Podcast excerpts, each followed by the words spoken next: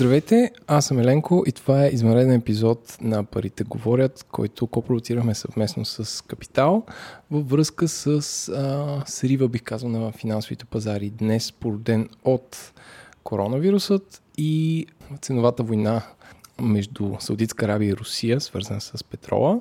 А с мен е Андрей, който ще оставя да се представи. Здравейте, аз съм Андрей Любанов от Капитал. И както винаги с нас е господин Иван Ненков, който е съпроцент. Здравейте. И отново в нашото предаване за втори път гостува Ники Стоянов, който познавате от предния епизод, в който говорихме за фалшивите инвестиции и измамите. Здравейте. Андрей, освен да започне с продължение на темата от техния преден подкаст, общо ето какво се случи до тук? Всъщност ние миналата седмица опитахме да разчепкаме какво се случва по пазарите и да очертаем някакви сценарии, песимистичен, оптимистичен за това какво следва от а, паниката, която виждаме с коронавируса, неговото разпространение, мерките, които се взимат от държавите и отражението им върху економиката. Но един, може да кажем, черен левет, който е разговорите, които пропаднаха между Саудитска Аравия и Русия за квотите за петрола, квотите за производство на петрол, предизвикаха много по-бързо активиране, може би на песимистичния сценарий, за който говорихме през миналата седмица. Той е свързан с по-продължителни разпродажби на финансови активи и без да преувеличаваме, спокойно може да кажем криза пазарна, която е съпоставима с тази, която гледахме 2008 година покрай Lehman Brothers. А, само да уточниш за нашите слушатели, аз днес като е, финансово изолиран човек последните няколко седмици, а, кога са започнали тези разговори? Нещо обичайно ли са? Нещо, което се случва на определен период от време ли е? Как, да, как, какъв е генезиса на тези разговори? Всъщност има организацията на страните, организи... страните износителки на петрол, които редовно се събират да определят производствените квоти на всяка от държавите. Тези квоти са с цел да се поддържа все пак ограничено предлагане на петрол на пазара, да не, да не е безконтролно производството от, всичките, от всички държави, които членуват в картела. И всъщност има голям сблъсък между Русия и Саудитска Аравия. Ако мога аз да добавя, просто днес новината е, че петрола спадна първо с около 30% в късните часове в неделя, съответно ранните часове за България. В момента е около минус 17-18%. Спрямо петък спрямо петъка, точно така, което се дължи изцяло на а, една много интересна ситуация между Русия и Саудитска Арабия, които се опитват всяка страна или всеки лидер по-скоро, а не самите страни, а, да бъде основният решаващ фактор на пазара на петрол от гледна точка на доставки. И Русия и Саудитска Арабия са най-големите държавите с най-големи залежи на петрол, съответно едни от най-големите доставчици на петрол. И в случая има две неща, които а, световните медии днес отбелязват. Едната е, че ОПЕК се опитат да съкрати производството на петрол с оглед да задържи спада на цените, което беше породено от притесненията за економически спад и оттам за по-малко търсене на петрол в световен мащаб заради коронавируса. Но на това нещо Русия не се съгласиха. Те искаха да продължат да добиват и продават толкова петрол, колкото и до сега. И оттам последва незабавния отговор на Саудитска Арабия в лицето на техния коронован принц, които казаха, що ме така, тогава ние моментално сваляме нашите доставни цени на петрол, и почваме да произвеждаме и продаваме неограничено количество петрол. Сега, всеки от двамата лидери, както знаем, тези две държави, основните решения се вземат от техните лидери, в случая на Русия Путин и неговите министри или експерти, в случая на Саудитска Арабия от коронования принц. По някакъв начин има и някакво личностно противопоставяне. А, но специално за Русия има и един друг елемент да не се съгласява на намаляване на добива на петрол и това е да тества доколко е устойчив а, пазара на щатските добивни компании на петрол и газ, които използват Shell технологията и са относително свръхзадлъжняли, защото основно са финансирани от дълг чрез банки или облигационни емисии. Тук става много сложно. А, Shell технология не е, не е а, как се това, фракинг.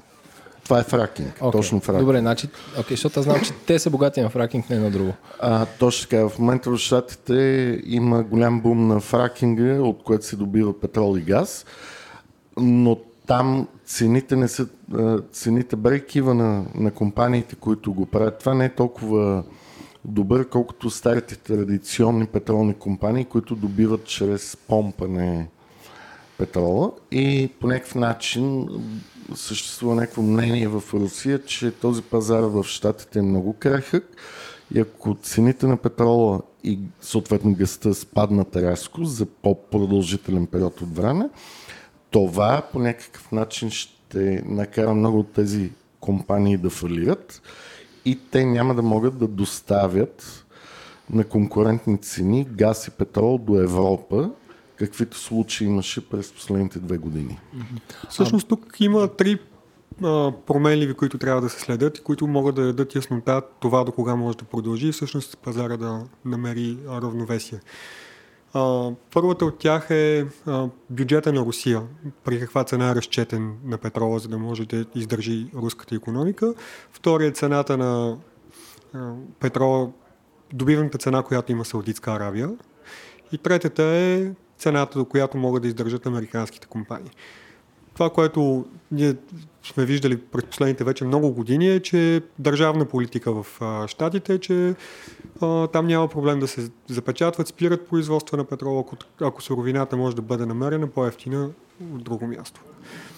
Ники, ти имаш ли очаквания кое от тези, кое, коя от тези три цени ще първа ще даде сигнал на къде ще върви петролния пазар?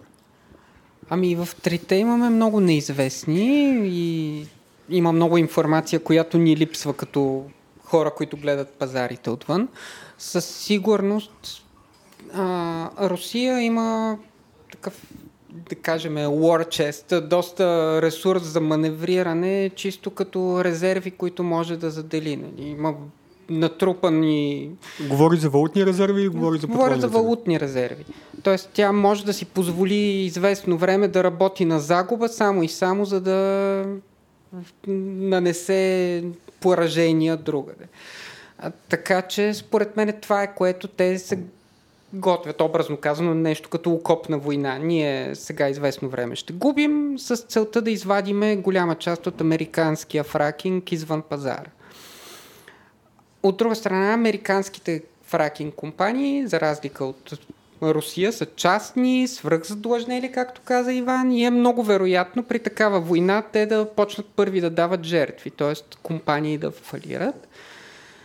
А, и съответно това се отразява и на техните кредитори, затова една голяма част от притесненията а, на пазарите в момента са насочени към финансовия сектор, към банки, защото те са кредитирали тези компании и една вълна от фалити в американските а, петролни компании може да доведе до сериозни проблеми за част от, от големите банки на, на щатите. Аз само да попитам, понеже този сюжет за мен е един цяло нов от войната в Сирия, войната в Йемен, атаките над Иран, а, ако щете и как да кажа, по, в смисъл, че като геополитика, един вид петролна война, при която Русия се опитва да събаря американски фракинг компании с цена на петрола и това е във връзка ли е с нещо до сега, смисъл с коронавирус или така нататък, или това от край време си се води и просто сега му е дошъл момента? Сега конкретно за което имаме през последните две седмици и три като развитие, са всички данни за спад в економическата активност, които естествено натискат цената на петрола надолу. Тоест... Но това е нещо безпредседентно, в смисъл с 17% се срине за един уикенд. Абсолютно безпредседентно не... за последните 30 години, за по-рано не мога да, да кажа. Мисля, че от 1990 е, година не е имало такъв спад. Но по-важно е да отбележим, че днес случи а, двоен проблем на пазарите. От една страна всички тия притеснения от коронавируса, които могат да по някакъв начин развалят традиционните економически отношения, между, особено между Китай, Европа, Штатите, Япония, от гледна точка на движение на стоки и доставки, ако щете, на резервни части, събрано заедно с тази ценова война в, в петролния сектор, доведе до огромен спад на борсите в Европа и в Штатите и в Азия. Дори днес бяхме свидетели на нещо, което не се случва много често. А, американските пазари спаднаха с 7% и имаше спиране на търговията на борсите за 15 минути. А това е нещо като бушон, изгаря да се охлади двигателя или как? Да, това е нещо такова, нали, ако чисто емоционално самите трейдери са почнали да прегряват и да изпадат в паника, да им се даде 5, 15 минути почивка, за да могат да да се прегрупират установят да нови контакти, да се прегрупират, защото и цялата информация от е, сделките са многобройни. Последните дни търговски сесии имам предвид, естествено без събота и неделя. Обема е огромен и по някакъв начин това действа леко успокояващо. Естествено, след това спиране на търговията, пазарите леко се покачиха, но не за деня, спрямо най-низките нива, които бяха паднали. Те бяха спаднали с около 6-7%, което е доста. В момента са около минус 5%. Но по същество от средата на февруари са почти минус 17-18%. И, и тук искам да върна към Ники въпроса и топката. По-скоро, както той правилно отбеляза, основните притеснения са и за финансовия сектор. До сега основно европейските банки спадаха по борсите, но днес виждаме, например, Банка в Америка е 13% надолу. Явно са финансирали много фракинг компании или има притеснения за дохода който имат от лихви предвид спада на доходността на американските държавни облигации. Комплексно е. По много линии са притесненията за, за банките в Штатите. Едното е прекия ефект от, от конкретната петролна криза, а има и естествено притеснения, че американската економика може да се окаже в съвсем истинска рецесия и това да им доведе до покачване на лоши кредити и всичко, което традиционно се свързва с едно забавяне на економиката. Така че те, естествено, има банки, които много повече имат експозиция към петролния сектор. Те не са от най-големите в щатите, но и те падат с по 20-25% падаха при отварянето на търговията. А големите банки, които са по-диверсифицирани, са с 10 до 13%, доколкото гледах последни числа. Което е ужасно много всъщност за този ужасно пазар. много и за мен притеснението е по-скоро в а, липсата на вече на арсенал на централните банки да, да ги спасяват. Тоест в Штатите все още има някакъв нали, малко Американската централна банка, Федералният резерв е с едни гърди напред, т.е. има възможност още да намалява лихви, те първа може да включва така наречения quantitative easing, който тя спря тя въведе първа, но и спря първа преди години и съответно сега може да включи някакви инструменти да си подпомага банките.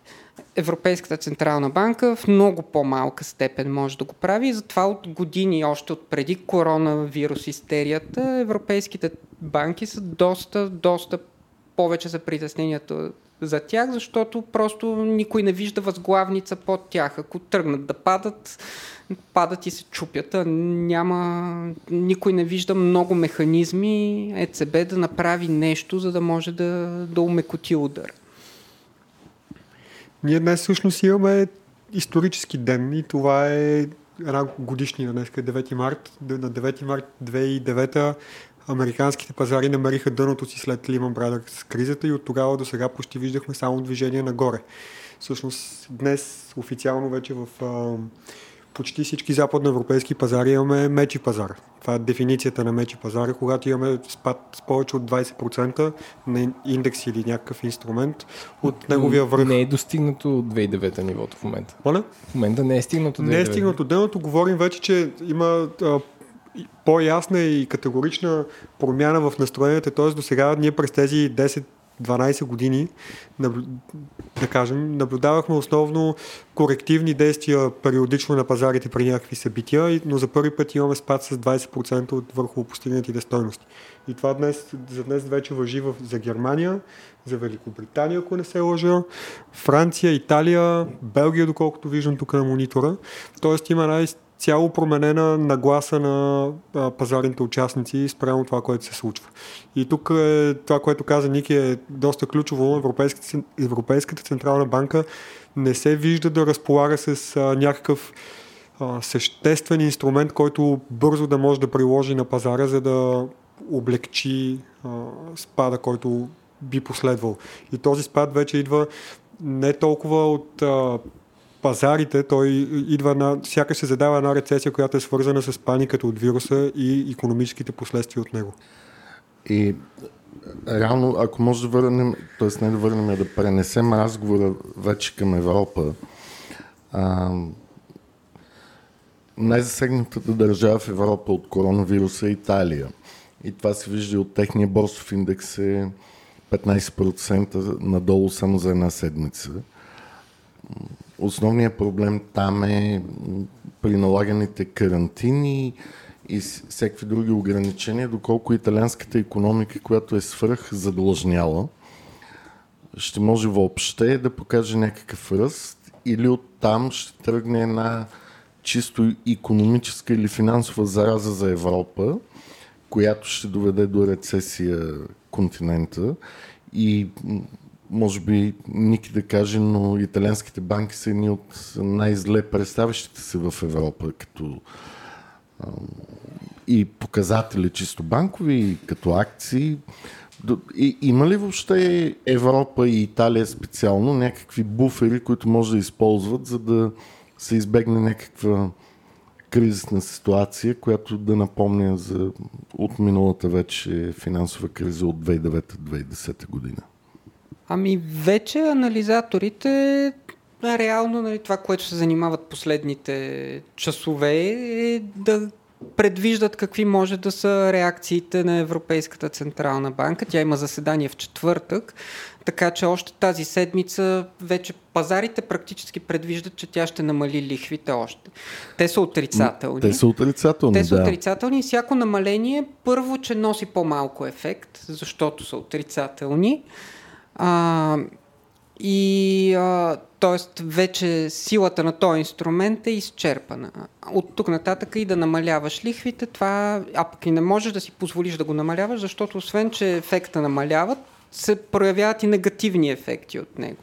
Самите, самото намаляване на лихвите от този момент нататък и според някои още от много предишни намалявания, които бяха предприяти от ЕЦБ в последните години, а, реално вредят на банките. Тоест, те им развалят бизнес модела. Една банка класически работи като взима парите от едни хора, които имат в повече, дава ги на едни хора, които търсят в момента, за да ги инвестират в нещо, дали ще е в бизнес, дали ще е в жилище или в каквото са преценили и тя печели от комисионната, от разликата между двете. В момента, в който сведеш лихвите до толкова отрицателни, банките почват да не могат да калкулират риска, почват а, да са принудени да в един момент да наказват спестителите, да им предлагат отрицателни лихви за депозитите, което е нещо, което хората, бизнесите как да е, могат да го възприемат в някакъв момент, но повечето хора не го възприемат и в този момент се разпада модела въобще на класическото банкиране. това е чисто психологически, математически. Може да работи. Ако вземем депозит на минус 0,5 и давам на 0% лихва кредит, пак ще печеля половин Да, въпросът е кой ще ти го даде депозита на минус 0,5. Е, добре, хората какво биха правили в този случай? Ми... Парите в наличност са по-скъпи от... Предполагам, че хората... За съхранение. Биха започнали да ги теглят и да ги влагат в първото нещо, което намерят имоти или каквото приемат за сигурно, но само да не да губят директно. Добре, ма тук чисто иронично аз мога да кажа, ако коронавирус се развие, кой ще живее в тия имоти? Аз не казвам, че е логично решение. Аз казвам, че е решението, което хората ще приемат. При това да подпишеш договор, на който пише аз със сигурност губя минус 0,5. И нося риска парите, на банката. И нося риска, да, на тази банка. Тя през това време нещо да се случи с нея и да си загубя и всичките пари, особено ако са повече от гарантираните. Повече от 200 хиляди от, отделно тук идва темата, ако коронавируса толкова много се развие, най-вероятно ще се стигне до едно потребление непредвидено като за последно, грубо казано, защото нали, в такъв случай човек, ако, ако чак толкова се развие сценария, който ти казваш, на нещата ти е толкова разле, че няма кой да живее в имотите, поне да се наживее на последно, за последно този, който... А, аз тък му ще кажа, че те неща, които човек купува много, не са мерцедеси. В смисъл, че си купува боб, да. хляб и, и други неща, но явно ти имаш предвид... По-скоро да са... нещо, което е някакъв блян или отлагано потребление, мечтано потребление по-скоро, ако нещата наистина се осложнят толкова. Но тук аз също смятам като, като Ники, че всъщност тук големия проблем за банковата система е, че неяснотата от това, което се случва, ще накара хората да прибегнат към тегляне на пари не за друго, ами за да не носят риска на, на системата. А къде ще ги сложат тия пари? Ще намерят къде да ги сложат. Ма Кеш, това, това е по-скъпо от минус 0,5 годишна лихва. Възможно е. Възможно е да е по-скъпо. Разходите да държиш голям кеш някъде са много повече от половин процент на година. Така е, чисто психологически това, което каза да се подпишеш, че ще ти взимат пари за това да ги съхраняваш по този начин и с, с оговорките нали, там, че не можеш да разваляш депозити или каквито и да е ограничения, водят до, до изтегляне на пари от, от банковата система. А, аз имам един въпрос, който е в един малко друг вектор. Ако а, той е малко преди кризата от днес, но при положение, че а, пазарите са надолу и има глобална сигурност от вируси и така нататък, защо криптовалутите те са надолу? Защото са изключително рисков актив все още. Да, криптовалутите по същество като дизайн би трябвало да действат антициклично на финансовите пазари. Точно за това Защото питам. имат ограничено предлагане само по себе си. Тоест там няма парична политика на Централна банка, която да ги печата неограничено. Но самите притежатели и купувачи на криптовалутите са същите хора, които купуват акции и правят банкови депозити или купуват недвижими имоти. И когато има паника и а, несигурност, по някакъв начин, а, пак казвам по навик, а не по рационално мислене, хората си мислят, че като излязат от тези активи, които имат пазарна цена и минат на кеш, това ги спасява. Това може да е временно спасение, но стоенето в кешова позиция за дълги периоди от време не е направило никого щастлив, независимо от обема на кеша.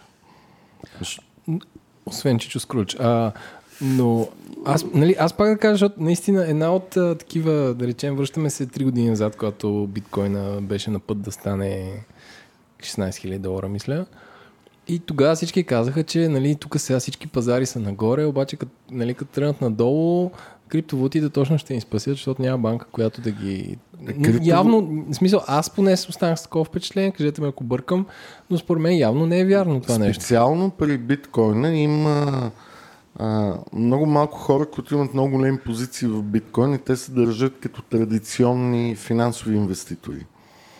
Тоест, те не са си купили биткоин за да ги спаси от инфлацията или да им помогне след 20 години. Тоест, те са Той е типични... портфел. Да, точно така. Портфелни трейдери, които когато видят страх и паника, са по-склонни да продават и да бягат към кеш, защото смятат, че кеш е кинг.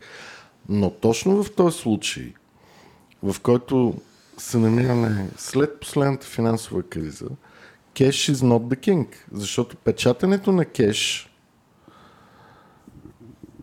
което централните банки правят чрез отрицателните лихви, по същество обезмисля нуждата да държиш кеш. Тоест ти трябва да бягаш от актив към друг актив, който е устойчив. Единственото нещо днес, което е на зелено, т.е. е поскъпнало, са фармацевтичните компании. И то не всички, а само някои от тях, които се занимават или с вакцини и хората си мислят, че те ще открият вакцина за коронавирус или произвеждат е, медицински консумативи, които ги няма вече по аптеките и магазините. Това е да кажем един актив, в който можеш да избягаш от друг актив, естествено ползвайки кеша да продадеш едно нещо и с това да купиш друго. Но, но само да трупаш кеш в тази ситуация, в която централните банки са принудени за да спасят света от криза, да бълват нов кеш, не е най-добрата стратегия. Също искам да кажа, че и златото не е най-добрата стратегия. Независимо, че пазарите днес падат, златото е почти на нула, дори е на минус 0,1%. За целият последен месец, който е кризисен, и световните пазари са спаднали с 20%, златото е нагоре с 5%. Да, по някакъв начин то е спасило хората от загуба, но то не действа тотално антициклично, ако пазара, другия пазар е минус 20%, златото да излети в космоса. Това също не е спасение. Освен това, нали, искам да добавя и, че криптовалутите, до тях реално големите инвеститори а, нямат достъп. Тоест пенсионните фондове, те, те не могат да инвестират Тоест в криптовалути. институционалните. Институционалните. Да. А голямата част от отлива на, на пазарите и от паниката се движи от големите пари. Тя не се движи в момента от дребни инвеститори, които се чудят как да си извадя парите от американски акции и да ги вложа в нещо. Така че там при липсата на инструменти върху тях, реално криптовалутата е опция за някой, който е решил да си спасява парите. А отделно и самия пазар на криптовалутите е толкова волатилен и толкова малък, че той не е някакво истинско спасение. Там можеш да видиш всеки ден някакви подскоци от по 10-20% нагоре и надолу. Това не е място, където парите ти са сигурни. Това е място, където ако си спекулант, ако си някой тек, сави, човек с някакви очаквания, това нещо да почне да се използва повече, което всички го чакат години наред, но се не се случва и не се случва. Да, това може да е за теб, но в общия случай нали, твоята майка или моята няма да си изтеглят парите от банката и да ги вложат в криптовалути. А и целият пазар на криптовалути реално е това, което ЕЦБ напечатва за по-малко от година. Тоест, Ма, той е, да, той е нищожен. Целият пазар в момента е 200 милиарда долара. Е, тя печата по 20 в момента, нали? затова го казвам. Okay. В такова, но да, предположим, че ще почне да печата суми, които са от порядъка на половината пазар на криптовалути въобще. Тоест, това, този пазар е пренебрежим. Няма как да се отрази на макро ниво по никакъв начин. Да, за някакви отделни хора може да е спасение, да търсят там альтернатива, но не е нещото, в което някой би си сложил всичките спестявания със сигурност. И аз не го съветвам. Аз казах, че ме изненадва, че, че е много надолу а не, че е спасение за нещо. В смисъл, че очаква да е като златото по някакъв начин. Как... Или, или някакви хора да приск... приск... При... Както казват всички тия, които се наричат помпи на пазар, той е временно надолу и скоро ще разберете как ще скочи. Добре, виждаме в тази цялата ситуация днес, виждаме, че еврото поскъпва. Еврото поскъпва с процент и половина, което не е малко за валутно движение. Тук къде търсим двигателя на това нещо? Липсата на възможности на ЕЦБ да прави нещо свързано с валутата, възможностите на щатите те пък да свършат, да вкарат нови мерки за ликвидност или да понижат още лихвата, или просто прибиране на печалби от американския пазар и връщане в Европа.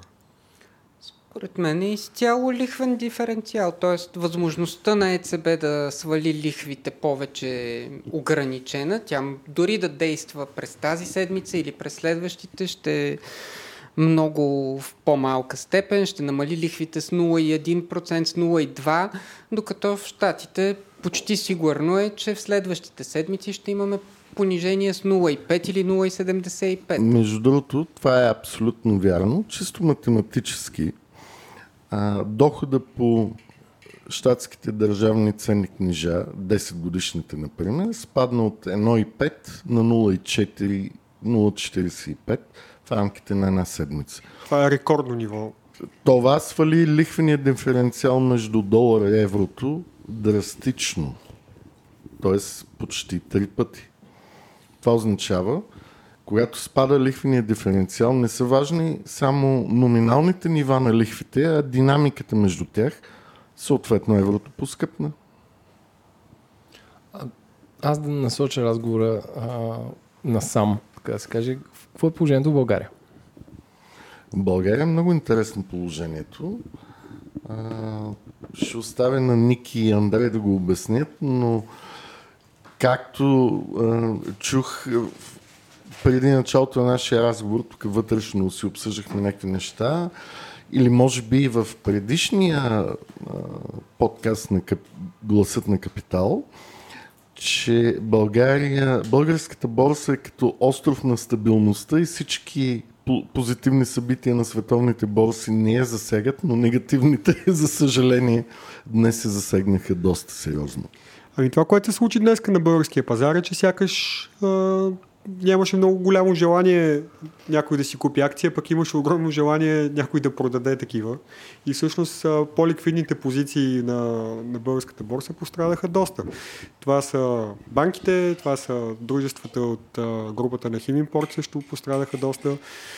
И моето лично, а, аз лично смятам, че просто тук а, това е реакция на външния пазар, с а, желание някой да се освободи от позиция по една или друга причина и липсата на, на срещна страна, която да е готова да... Да, то обема да тук е смешен, мисля. Да. Около милион два на Ами днеска е сесии. 3 милиона и половина, доколкото видях обема на, на, с акции от компаниите а, в Sofix. Това, ако мога да го погледна да, да видим дали е, е толкова, което наистина е малко. То, на фона на движенията и сумите, за които говорим. Но въпросът е точно това, че някой има желание да продаде, пък очевидно никой не е имал желание да купи. Да, само мога да кажа съвсем, нали, пазар е затворен вече в България, но а, Химимпорт е минус 22%, ЦКБ е минус 15%, Фибанк е минус 15%. Това са доста големи спадове дори за нашия пазар. А, но също така имаме и няколко компании, които са на плюс, включително за първи път виждам, че се търгува на борсата, но аз не съм критерий. Северокоп Гъмза, предполагам, произвеждат нещо, което е важно в а, днешните дни. Може да е борбата с коронавируса. Мо, може би да. Един скрит диамант. Ами, да, българския пазар на фона на случващото се по света е малко труден да се коментира винаги. Той, той си- има собствена Има логика. собствена динамика. Но а, днеска, според мен, до голяма степен той може да се движи просто от излизане на един голям чужд инвеститор, който си закрива портфейлите и си казва, аз излизам въобще от целия регион. Има ли такива на нашата борса? Ми, сигурно са останали, не знам. Не мога да... Най-вероятно брокерите по големите а, инвестиционни посредници ги познават лично и са един-двама, но а, това, което вероятно до някъде се е случило е и нещо като марджин колове. Имало инвеститори, които си купили акции на, с, средства, които не разполагат и в един момент са били принудени да продават, за да си набавят средства. А, може би следващите дни ще има някакво възстановяване от тези нива, т.е. Нали, ако това е така, сигурно това ще се потвърди в Тоест следващите да дни. купуваме утре или... Ами, то при тези обеми трудно ще можете да Аз само направите искам някаква... да се поправя, че 3 милиона и 700 е целият обем за деня, а компаниите от Sofix са 2 милиона. Тоест, тия спадове, за които говорим, са наистина с малки суми, защото 2 милиона за портфейл на голяма инвестиция на инвеститор. Ма това не е ли горе-долу редовния оборот? Даже е аз повече от само, даже е повече. Само като не разбираш тия пак да се включа. А, Андрей, ще помоля да обясниш какво значи всички компании, какво значи те в Sofix. А, Ами на, на българската борса се търгуват, да кажем, грубо 300 компании и 15 от тях участват в представителния индекс на борсата, okay. който се казва Sofix. Тоест, сделки с а, акции на тези 15 компании Днес са на обща стоеност 2 милиона лева. Окей. Okay. Това е като три апартамента в София да са купили днес. Да, и, и една трета в Хонконг. Или колкото оборота на всичките магазини на Kaufland в България, да речем, за деня. Тоест, значи, значи е малко. А, добре, а, ако сме изчерпали какво се случва в България, мисля да отворим, ние споменахме отчасти, отчасти в какво има смисъл да се прави, но всъщност какво да, понеже това е подкаст за инвестиции, какво да правят хората при свиващ се пазар и конкретно в нашия случай? Ако говорим за пазарни инвестиции, трябва да го, да го разделим на две части спрямо аудиторията. Пазар за инвестиции дългосрочни и пазар за спекулации. В момента при подобни движения на пазара той е страхотен за спекулации, ако човек а, не рискува прекалено много и спазва определена дисциплина. Тук могат да се гонят моментни движения, корекции в тия страхотни спадове, които виждаме, т.е. може да се извлича полза, но разбира се при условията на спазване на много строга дисциплина при сделките. Да, но това е малко като хазарт. Абсолютно е като не хазарт. се занимаваш да. всеки ден с това. Абсолютно е като хазарт. Така че може би а, по-правилно е хората, когато имат свободни пари, вместо да ги държат в кеш, който продължава да се увеличава като парична маса, е добре по-малко редовно при такива спадове, защото те няма да знаят кога е дъното на пазара. Това е невъзможно някой да каже, ето днес е дъното, от утре всичко е розово и купувайте днес. Тоест, по-малко да се добавят някакви качествени компании, които хората са уверени в тяхното бъдеще, от една страна. От друга страна, ако въобще нямат идея кои са тия компании, най-добре е да ползват взаимни фондове или ETF-и, които са дяловете на тия взаимни фондове борсово търгувани и да си купуват. Т.е. ако се притеснявате от коронавируса, си купувайте компании, които са от сектора на здравеопазване, компании, които оперират болници, което би било доста добър бизнес за тия компании, ако се развие тази епидемия, особено в Европа, или компании, които са от биотехнологичния сектор, които евентуално биха развили лекарства или вакцини, свързани с подобни е, кризисни ситуации, като коронавирус. Ти всъщност много добре описа точно втората група, за която тръгнах да, да казвам, отвъд спекулантите, които са малцина и това, което могат да направят в момента, граничи с хазарта. Тоест, то даже не граничи, то си е направил хазарт да опиташ да хванеш движение в този момент, са по-дългосрочните а, позиции. Те могат, сега е добър момент да започнат да се изграждат малко по малко. Тоест, от сега през следващите месеци Точно е разумно малко по малко човек да изгражда своята позиция, от която да бере плодовете следващите 5-10, ако не и може и повече години. А Ники, ти какво мислиш? Добре ли е да се купуват държавни облигации, които само поскъпват последните 5-6 години? Между другото, днеска единственото нещо, което е силно зелено, са американските 10 30 годишни държавни облигации. Те поскъпнаха. А, и германските? И германските, да, значително. А, дали е добре, зависи и от познанията на, на инвеститора и от а, хоризонта му. А, за мен е в момента бягането към сигурност към държавни облигации. А, в един дългосрочен план, ако човека ще чака до падеж, може би е много добре. Ако не е сигурен, че парите му няма да му потребват в някой по-скорошен момент, може да се окаже, че а, изведнъж няма да са толкова сигурни държавните облигации и да се наложи да инкасира загуби и да ги продава на по-низки цени. Аз а, мисля, че това е пазар, който.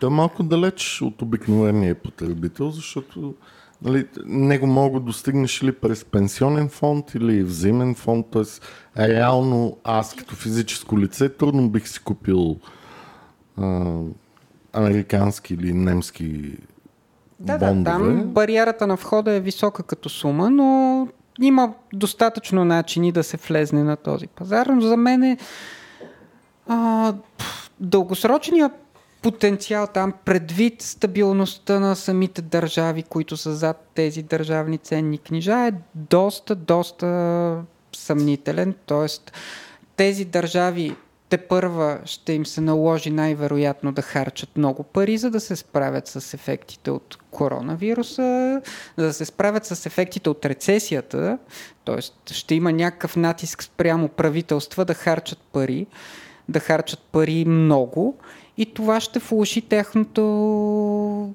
тяхните показатели. Просто пазара в един момент може много ударно да загуби доверие в това, че правителствата са платежоспособни. Мене нали, повечето анализатори казват, когато има така криза, хората ще избягат към злато или недвижими имоти, а в същото време виждаме, че те избягаха към американски, германски, японски държавни облигации, където емисията е огромна и те ще продължи да се увеличава.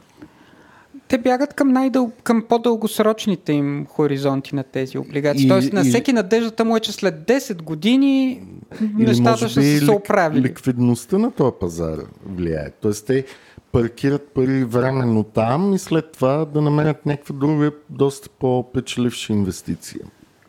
Това също, макар че златото също е достатъчно ликвидно като пазар на... Но не колкото американските държави. Колкото американските, никой не. И то, това им е големият плюс. Европейските минуса има именно, че са фрагментирани и са отделни правителства, където всеки трябва да го гледа с риска на съответното Те, Германия правителство. никой не би позволила да се имитират общо европейски ДЦК.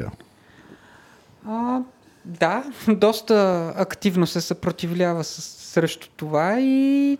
Той затова еврото е полувалута, защото няма обща емисия дълг, може би. Проблемът е Германия, както и всяка държава в еврото, се опитва да извлече позитивите от него и да пренесе негативите на другите. Това за мен е не, не е някакво нещо, което е ново. За Германия сделката в цялото нещо винаги е била, че тя получава една сравнително по-обесценена валута, отколкото ако си беше поддържала германската марка. Тоест, нейният експорт става относително да, конкурентен. Има най-низките лихви на света, грубо казвам. Може би с Швейцария заедно се конкурират. Което в този момент не знам доколко и е предимство вече а, германското правителство може да се финансира много ефтино в момента. Въпросът е за какво може да използва тези пари да се финансира в момента, което да е плодотворно, да може да произведе някаква стойност. А, добре, ако трябва да ако трябва да прогнозираме какво става, какво може да очакваме в рамките на седмицата, месеца и, и не знам, това ли е следващата криза, която толкова чакахме? Според мен за първи път се усеща, че започва някаква нова криза която няма нищо общо с тази криза, която беше между 2008 и 2010 година. А, тук се случват две неща, т.е. силен уплах от а, някакво ново заболяване, което не е изследвано достатъчно, за да има маниер на поведение и превенция за него. Аз не съм убеден, че самото заболяване ще промени а, хода на световната история, или ще засегне милиони души, но по-скоро бързината на реакциите, които са свързани с това фирми и правителства да покажат, че действат, всъщност това задълбочава проблема, колкото и цинично да звучи. И, и по някакъв начин много фирми, особено малки и средни, ще загубят а, своите доставчици и партньори, и по някакъв начин са наложили да фалират или да си преоформят собствения бизнес. Това все още не е почнало, но следващите дни и седмици очаквам това по някакъв начин да излезе в новините как определени бизнеси не могат да продължат по този начин, по който са си вършили работата до сега, да доставят материали или стоки или суровини от някъде другаде, без да ги интересува какви допълнителни канали имат за подобни доставки, което е много скъпо да поддържаш няколко отворени канала на доставки. Затова и много малки бизнеси търгуват през е, големи търговци на едро, които аутсорсват те, тези неща от Китай или други азиатски държави и когато се случи а, този проблем с коронавируса, изведнъж това изчезна. И тези бизнеси нямат абсолютно никакъв начин как да възстановят а, начина си, т.е. собствения си бизнес модел. Това ще доведе до осезаем проблем в економиките. Спада на цените на петрола от друга страна има той е двояк. От една страна показва, че има намалена економическа активност, но от друга страна действа като с едно улекотена парична и данъчна политика. Тоест хората, които имат нужда от транспорт или плащат транспортни разходи, следващия месец изведнъж тези разходи ще им спаднат драстично. Да, но то няма, според мен е спада с колко беше на процента на петрола, няма да доведе до толкова на бензина. То не става веднага, но по някакъв начин се случва и, и особено при бензина и дизела е мултиплицирано, защото имаш акциз който е, и ДДС, който е вързан към цената. Реално спада на цената, той се мултиплицира от акциза и ДДС. Е, реално разходите на домакинствата или на малките бизнеси, които плащат транспорт, ако се намират в държава, където цените са относително нормално регулирани или пазарни, ще го усетят веднага. А, добре. А, може ли да се прогнозира нещо от тук нататък? Е, със сигурност може да се прогнозира, че ако не говорим изцяло за пазара, смятам, че ще, ще видим една съвсем нова и различна дефиниция на термина home office, работа от вкъщи и а, съвсем различна динамика на пазара на труда. Това, което се вижда последните две седмици, наред с категоричните забрани за пътувания на някои от най-големите фирми в света, които станаха публични, виждаме много големи инвестиции в а, устройство на работни позиции вкъщи. Тоест, миналата седмица, например, излезе за швейцарската банка UBS, а правенето, нали, сетването на едно работно място за банков служител извън банков офис е революционно. Тоест, до момента това, което виждаме в банките, те са си поред причини там в офиса вършат работа, която има. Организацията на тази работа извън а, офис града, а в някакви домашни условия, е, за мен е революционно. И смятам, че в следващите месеци, може би, а, ще видим проосмисляне цяло на модела на на работно място. Тоест, реално да си купуваме акции на Zoom, Slack и Еленко ги знае по-добре от мен тия неща. На чатовете. На, да. Ами който може да... Ако да, трябва те да... Microsoft и Google също да. имат такива платформи. Ако трябва да, нали, да, да ходим работа. по тази линия, къде биха били акциите на... Къде биха могли да се намерят инвестиции на компании, които могат да спечелят от тази криза, отвъд а, фармацевтичната индустрия, това са компании, които могат да предложат а, някакво отложено забавление, което е в домашни условия или някакъв продукт, който е в домашни условия. Да, аз мислех и за virtual reality компанията. Да. да. Тоест някакси да седиш сам вкъщи и се едно живееш този живот а, навън. Аз бих, бих инвестирал в компании, предлагащи VPN услуги. Също като част от home office. Да. Тоест ти искаш да си таен. Не, не, не, не. Не, че всъщност доста си ползват, за да достъпват корпоративните мрежи. Така че... Аз за... това, което бих могъл да пред... прогнозирам със сигурност е, когато излезнат данните за първото три месече на тази година, ще видим рецесии. Ще видим рецесии много в много държави. А, Италия практически сигурно, Германия с много голяма степен на сигурност. Корея, може би. Да, при другите държави, където няма рецесии, ще има сериозно забавяне на економиката.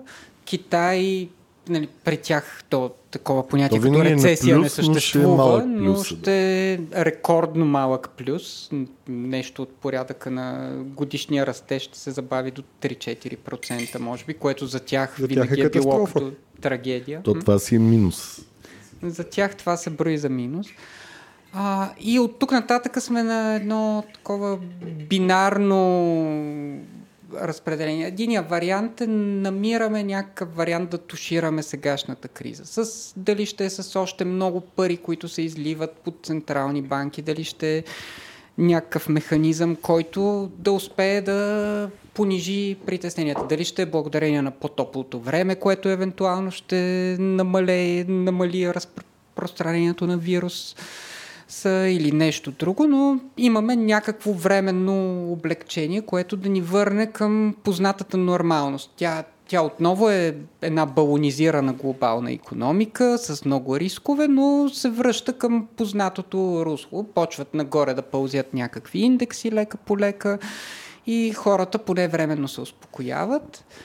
А, и вторият вариант е не намираме решение за това и имаме една full-blown дългова криза по света, която си е назряла така или иначе. А, аз имам едно такова усещане, Ники, не знам дали съм прав, че а, дори преди а, днешното събитие с цените на петрола, че някакси коронавируса дойде като едно удобно обяснение за назряващото назряващата корекция на пазарите, които са балонизирани, както ти каза. Може би се използва от а, политици и централни банки, като да, удобното извинение. Форс-мажора, който ни принуди да го направим, иначе нещата бяха контролируеми. А, не знам, не мога да се наема с, а, с категорична присъда, но за мен е така или иначе и без коронавируса. Той е като иглата, която пука балона. Той си се надува. Ако не, не е тази игла, която да го спука, ще опре в някоя друга. Щеше следващата година да има някаква друга криза, която да го спука. Така че да, едно, добро, балонът... едно добро оправдание за управляващите елити навсякъде са винаги разходите в момент на такава криза. Да, въпросът е те какво ни носят. Защото дългосрочно в момента, ако залееме тази криза с разходи и евентуално успеем да я потушим, това е като да надуваме един спукан балон. Той продължава да си издиша въздух от всякъде, но ние надуваме и създаваме иллюзията, че той продължава да е сравнително пълен и да се носи във въздуха. Въпросът е, че като се появява още една дупка, още една дупка, ние трябва отдолу да надуваме все повече и повече. В кой момент това, което надуваме, просто няма да достига. Все в един момент ще се стигне. Ако не е този момент и тази криза успеем да я преодолеем, трябва много спешно да закърпваме дупките по балона, защото иначе следващия път вече ще е неудържимо.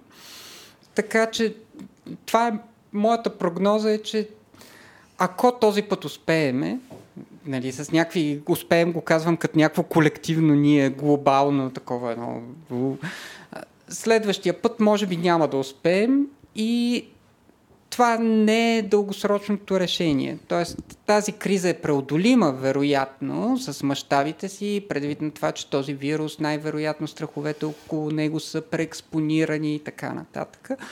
Но той ни дава, той е като сигнала, който системата фундаментално си има проблемите, които ще избухнат така или иначе. Следващия път няма да е коронавирус, ще е нещо друго. Тоест може да е някакъв природен катаклизъм в Штатите или в някоя друга голяма Абсолютно економика. верно. Може би цялата система, както е устроена сега, е малко поустаряла и се нуждае от, обмя... от обновяване, но може би не е връщане към социализма по друг начин. Но никой да не е готов погледне. да поеме загубите от това обновяване. Никой, никой да. Тоест няма, няма такъв лидершип, който да каже това сега тук ще прескочиме тази трудност и ще направим нещо ново, което е по-хубаво. Това нещо да, не се Вашето поколение ще е едно изгубено поколение, ще загубите много пари, ама съжаляваме, в името на вашите деца жертвайте се, никой не иска да го направи. След тези оптимистични реплики, аз искам, освен ако не искате да добавите нещо, искам да ви благодаря, че се отзовахте така бързо и така експедитивно за този съкрушителен ден за пазарите и да поканя нашите слушатели да ни пишат отново на подкаст capital.bg или info.говориinternet.com и да ни следят през местата, където ни следят по принцип. И ви благодарим. Благодаря ви. Благодаря. И аз благодаря много.